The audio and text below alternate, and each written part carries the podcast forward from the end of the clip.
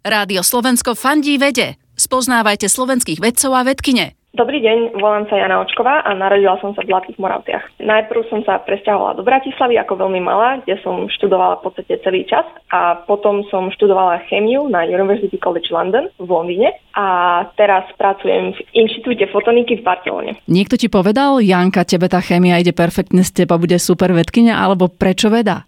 Hovorilo mi to pár ľudí, ale úplne taká tá klasická odpoveď, že od malička ma zaujímalo, ako funguje príroda, sedí dosť presne. Akému odvetviu vedy sa venuješ? Študujem chemické a fyzikálne procesy na úrovni jednotlivých molekúl, takže napríklad vo fotosyntéze, ktorou rastliny využívajú svetlo na výrobu energie, tak v každej bunke je veľa rôznych molekúl a sú zoradené ako keby boli výrobná linka. Vlastne tieto molekuly si podávajú energiu pozdĺž tejto pomyselnej linky a je veľmi dôležité, aby táto energia neprudila naopak alebo napríklad príliš rýchlo. No a v jednom z mojich experimentov sme vyskúmali jeden konkrétny mechanizmus, ako jeden komplexný proteín vie zabrániť preťaženiu tohto systému. A toto je zaujímavé nielen z hľadiska teda prírody, ale dôležité napríklad aj pre vývoj solárnych panelov alebo umelej fotosyntézy, čo sú v podstate dve stratégie, ako vieme zabrániť globálnemu oteplovaniu. U vás doma vaši majú solárne panely? Áno. To je náhodná otázka, ale...